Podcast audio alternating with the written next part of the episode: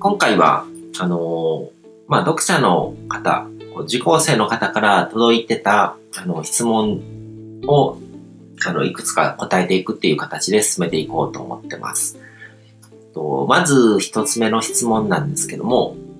えっ、ー、と、夢を見ている時に出てきたアイテム、アクセサリーなどを目覚めたら本当に手の中に握りしめていたという話を複数のスピ系の人から聞いたことがありますが、どう思われますか？でもちろんどれも話してる人自身の体験ではなく、誰か別の人からの伝聞として話していたもので、友達の友達の都市伝説みたいなものかなという気もするのですが、っていうことで、あの、質問を受けてるんですけども、えっ、ー、と、まあ、こういうのって、あの、こういう不思議な現象ですよね。そういうのとかって結構、あの、スピ系の人とか好きなので、あの、いろいろ広めてたりとかするんですけども、この、まあ、質問の件に関しては友達の友達で、その人自身の体験じゃないっていう時点で結構、あの、怪しい感じはすると思うんですけども、あの、まあ、いろいろ、あの、宗教的な超常現象とかそういうのとかもあるんですよね。その、まあ、例えば、あの、オウム真理教とかでもこう、あの、空中浮遊してる、空中浮遊をしてる、その、写真とかを見せられて、すごく信じてしまったみたいなことがあったりとかするんですけど、まあ、それも、あの、トリック写真だったりとか、こう、ちょっと頑張ってこう飛び跳ねて撮ってる写真だったりとか、そういう裏があったりとかするんですけども、ここで結構大事なあの考え方だと思うんですけども、その物理法則を超えるような事象っていうのはよっぽどのことがないと起こらないってことなんですよ。その物理法則っていうのはすごくこ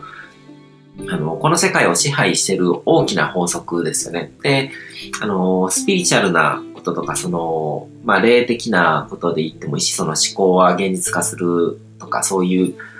考えでもいいと思うんですけども、そういう法則があるとしても、物理法則の方がものすごくこう、根っこにある、ベースにあある働いてる大きなアルゴリズムなわけですね。この宇宙を構成してる。だから、それがそれを超越するようなことが起こるっていうのはよっぽどのことだと思うんですよ。だから完全に否定はしないんですけども、あの、そういうことは絶対起こらないとか、そういうことは言わないんですけども、起こるにしても、そんなホイホイ起こることじゃないと思うんですよね。で、その宇宙の法則が乱れるというか、こう、物理法則を超越するようなことが起こるっていうことは、あの、か、かなり大事なわけですよ。あの、その世界が根幹からこう崩れ去るような、その世界を成り立たせてるその法則とかアルゴリズムっていうのがあって、まあその手に握りしめてたものがこうアクセサリーが実際にこう夢の中で手に握りしめてたものが現実世界に生まれてくるっていうことはこう物質化してるわけですよね。何かしらがこう物質化するっていうのはすごく大きなことです。これ、あの、物理学とかわかる人はあのわかると思うんですけども、物質とエネルギーっていうのは等価だうんっていうことは確かに、あの、証明されてるんですけども、でもその物質がエネルギーに変化するとものすごく大きな、あの、エネルギーに変わるわけですね。あの、僕、塾の仕事してた時に、あの、中学生とか小学生集めて相対性理論とかのこう話をしたことがあるんですけども、あの、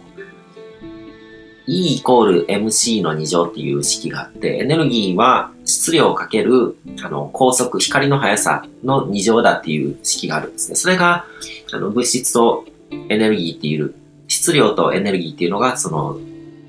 同じものだっていう法則なんですけども、そこに E っていうのはエネルギーですね。エネルギーは質量に高速の2乗をかけたものだってなってるってことは、高速っていう光の速さっていうのはすごく大きな数字なわけですね。その、1秒間に、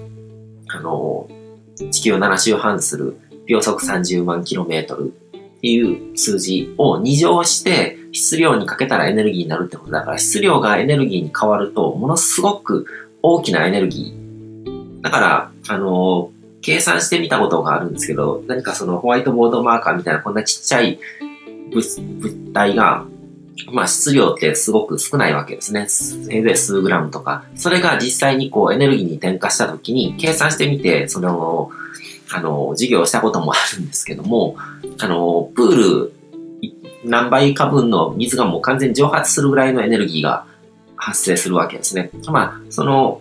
原子爆弾とか核兵器とかっていうのも、そのエネルギーと質量をこう変換するような法則を使ってエネルギーを取り出してるんですけども、あれも効率は完全に良くなくて、エネルギーが完全に、あの、質量が完全にエネルギーに分かる、あの、出るわけじゃなくて、核分裂と核融合っていうのはほんの一部の質量がエネルギーに変わる。それだけでもあれだけ大きなエネルギーが取り出されるっていうことなんですけども、その、スピーチャルな人だってその辺のことをちゃんと勉強してないというか、その、どのくらい大事なのかっていうのが分かってないんですよ。物質化するとか、何かエネルギーが物質化するとか、物質がエネルギーに変わるとかっていうのをなんかこう、ホイホイと言うんですけども、あの、まあ、ペン1本ぐらいの質量がエネルギーに変わるだけで、こう、あの、プール何倍か分の水が蒸発するぐらいの、そのくらい膨大なエネルギーが発生するっていうのを、あの、分かってたらそんなホイホイと使えないと思うんですよね。うん。で、あの、微妙に抽象度が低かったりとかするんですね。その何かしらこう、すごい物理法則を超えるようなことが起こってる割に、なんか、ちょっとしたことを、その世界の命運とか、その宇宙の法則とかそういうレベルじゃなくて、個人的に何かこう、経験することだったりとか、そういう小さなことの中でそういうことが起こったみたいな話をしたりとかするわけですけど、それってなんかもう、あの、どういうでしょうね、こう、物理法則をねじ曲げる必要、必然性があるとは思えないような、大したことじゃないことで、そういう奇跡が起こったっていう話をしてることが多いと思うんですよ。で、人間の認識とか、認識ってすごくこう、曖昧であやふやなわけですよね。だから、自分の記憶とかっていうのもすごくこう、あやふやなもので、自分の過去の記憶とかですね、子供の頃の記憶とか今までに起こったこと、昨日のこととか思い返してみても、起こったか起こってないかっていうことをこう考えてった時に、それを見たか見てないかとか、そういうのを見ていくと、すごく曖昧だったりするわけですよね。だから多くの場合は、その物理法則を乗り越えるようなことが実際に起こったって考えるよりも、その人の思い違いだったり、認識が騙されてるだけって考えた方がはるかに自然なわけですね。だから、夢の中でこう握りしめてたものが手の中にあったっていうのも、多分寝る前になんかこう、その辺に置いてたものをこう握りしめてたとかって考えた方が明らかに自然なわけですね。それが全くなかったものが本当に物質化して現れたそう、それってすごいことなわけですね。その物理法則を超越するような何かしらなかったものが、まあ、どこかから物質が転送されてきたとか、何かそういうことが起こったって考えるよりも、単になんか思い違いだったって考えた方が、明らかに自然なんですよね。だからそこを、あのー、考える必要があると思うんですね。手放しで、その奇跡を信じるっていうのは、あまりにもイノセントというか、こう、信心深いし、こう、迷信深すぎると思うんですよ。奇跡に見えるようなことの、ほぼ全てにはトリックがある。だから、その、まあ、こう、何も握りしめてなかったはずなのに、あの、手の中にそれがあったっていうのは、なん、どんなトリックがあるかっていうと、握りしめでないと思ってたって、思い込まされてた、認識が騙されてたっていうことがトリックなわけですよね。だから物理法則を超えたことが何か起こってるわけじゃない。手品とかもそうですよね。あの、絶対に起こるはずのないことが起こったって思わされてるだけで何かしらトリックがあったりするわけで、そこで何か本当にその手品師が物理法則をねじ曲げて何かやってるわけじゃないわけですよね。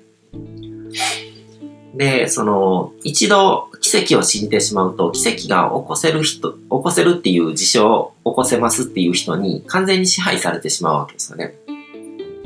あその危険性をきちんと認識しないまま無邪気に信じてしまう、信じてしまう人が多いっていうのが問題だなっていうふうには僕は思うんですね。スピリチュアル系とかの人とかは特にこう、まあ、信心深いというか、なんというか、こう、自分の都合のいいように思い込んでしまうっていうのは、あの、人生を歩む上でなんかものすごく危険だし、あの、周りの人から見てもすごく迷惑なんですね。だから、僕はその左脳系スピーチャルっていうスタンスでちゃんとこう、科学的な思考をしましょうっていうことを言ってるんですけども、だから、なんか物理法則がねじ曲がったようなことが起こったって考えるよりは、その人の思い違いとか、何かこう、あの、認識が騙されてるだけとかっていう風に考えた方が、あの、可能性が高いので、そっちが疑うようにした方がいいっていうふうには思いますね。科学っていうのは人類が得た武器だと思うんですよね。なんかこう迷信とかそういうよくわからなかったものとか、そういうものになんかこう人の心っていうのはこう恐れを持ったりとか、あの、いろいろ騙されて、あの、ありもしないことを信じ込んでしまったりとかして、誤った方向にこう進みがちなことが起こったりするわけですね。で、それに対して科学っていうものが、あの、武器になるわけですね。科学的な思考をすることによって、そういったこう、危険から、あの、逃れることができる。だから自己防衛のためにも科学的思考をするっていうのは、ものすごく大事だと思ってるし、特にスピーシャル系の人ですよね。今まで科学的思考をあまりしてなかった人たちは、あの、絶対に身につけた方がいいと思うんですよ。その上でなんか不思議なこともあっても、あの、おかしくないっていう両方ともですよね。完全になんかこう、科学的じゃないからダメ。科学で証明されてないからダメっていうのとも違って、科学っていうのは、あくまでこう、現時点で証明されてることに過ぎないので、だからまだ、あの、現時点では証明されてないけども、発見されてないような何か、何らかの法則があって、それが起こったって考えるのは悪いことじゃないけども、可能性で考えてみてほしいですね。どちらの方が確率が高いか。思い違いしてる方がはるかに高いっていうことの方が多いと思って、